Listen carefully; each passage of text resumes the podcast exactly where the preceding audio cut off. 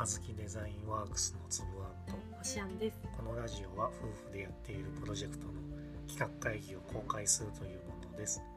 今回はツイッターの振り返り2022年5月分です。はい。はい、5, 月。5月はちょっと不思議な月で なんだろうね。まあいいや。とりあえず1位いきます1位は1277いいね。もうその時点でちょっとあれって感じ。なんかちょっと不思議な。エンゲージメント率が6.21%の投稿が1位でした。星アンがやっているツイッターの中ではずば抜けて一番今までは100いくつとか200いったことなかったよね。二百あったっけ？一回なんか一回あったんじゃないかな。でもそれでもわーって感じだったよね。それが最高だったのが急に記録を更新して。大更新します。1277いいねもらいました、謎だよね本うん。まあただこれなんだろうね。どちらかというとその子育て的な話で共感してもらったっていうよりかはなんかそれ教えてあげますよとか、そんなのも知らないの。とか、うん。多分え何当たり前のこと知らないのみたいな感じだよねきっとねと。かそういうのもちょっと多かったかなって、まあ何の話かっていうとうちにのんうちにある備え付けのなん下駄箱だったりとか棚とか。あとトイレの棚とかね。いろんな棚だよね。あるありとあらゆる棚。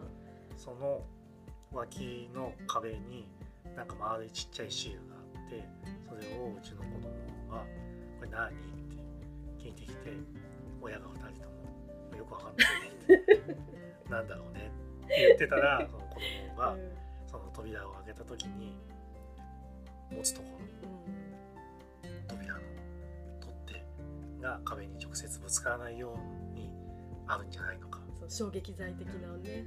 干渉剤かそうそう衝撃吸収剤。干渉剤。で「ああそういやそうなのか」って言って気づかなかったよね。ちょっと驚いたっていう漫画を描いたら、それだけいいねをもらいました。さっきちょっと言った通りななるほどねって思ってくれた人もその子供頭いいですねっていう風に言ってくれた人もいるけど、まあ、どちらかというとなんかそういう建築業界の人とかに伝わって親切に 名前を教えてくれたりとか、まあ、あとはこれ知らないのどうなのうんみたいなリツイートとかも見られましたってそれで広まったというか。なんかちょっと思いがけずびっくりしたよね。なんかあれなんかちょっと今日おかしいなって思って。まあこういうのってよくわかんないね。何が広まるか。だからといって別にねあのいいいねが増えたからといってフォロワーさんが増えたわけでもない。そう。で2位が626いいねこれも桁違いにいつもいいです、ね。これもいつもよりも全然よくて。これも2コマ。うん。あのね、ほんと絵としては1枚で。うちの子供がなんだろうちょっと大きいんだよね。4歳の割には背が高いっていう。何センチ110 114くらい。でそれって多分小学校1年生ぐらいに平均ぐらいなんだよね身長的にはその状態なんであの電車の改札とか通ってる時に駅員さんにその小学生と思われてちゃんと子供料金払ってくださいって言われるんじゃないかってドキドキして改札通ってますって勝手にドキドキし駅員さんには言われたことないね。バスで一回言われたことがある。っていうのが結構、うちもうちも。まああとそのまあその自分の子供がそうっていうのもあるしもともと自分がちっちゃい時そんな感じでしたみたいな人とかも反応してくれて、やっぱり意外とみんなあるんだねそういうね。まあそりゃそうでしょそっか。でそれが626いいねってこれもなかなかの数字だと思います。多分なんかちょっとプレッシャーになるな。なんかそうやって一回いい数字をいただいてしまうとそれを超えられないんじゃないかと思ってちょっとドキドキしちゃう。しかもこれ連日だったから。そうそう。5月連16投したんだよね。5月16日に1277いいねで翌日の17日に626おかしな流れが来てんのかと思いきや、うんまあ、次から元に戻ったそうそう。その次のやつがちょっと長編を書いてめっちゃ張り切って書いた漫画がそうでもなかったっていう。いつも通りの2桁でした。ななんかめっちゃ張り切って書いたの恥ずかしいぐらいなんかすごい連日投稿してたけど恥ずかしいわ。3位は142いいねでエンゲージメント率は5.96%これはあの星やんが子供を注意するとすぐママなんて大嫌いって言われてそういや最近好きって言われてないな投稿です。これはどどういう反応があったんだろうまあそうっすよね。まあうちもですみたいななんかそんな感じだようね、んなんかでもすごいめっちゃコメントもらってるわけでもなくまあそう。あそそうですよねみたいなうちもそんな感じです、まあ、あるあるなのかもしれないけど。まあそうね。まああるあるすぎちゃってそんなに共感するあれでもないみたいな。まあでも100は超えてるからね。まあ、私の漫画はひなんだろうまあ大体の漫画が全部別に普通なんだけどね 別になんかすごい面白いこと書いてるわけでもなく割と淡々として4位が114いいね。エンゲージメント率が4.59%。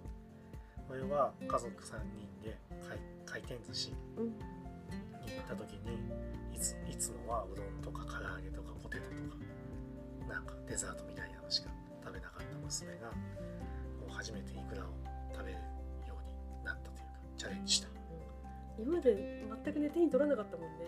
うん、でもでも海苔がついてるやつがいいみたいな。ああそうねそうね。どういうあれかよくわかんないけど、まあ、それもなんか食べれるもの増えてよかったですねみたいな感じのメッセージなんかももらいつつ114いいねでした。5位は84いいね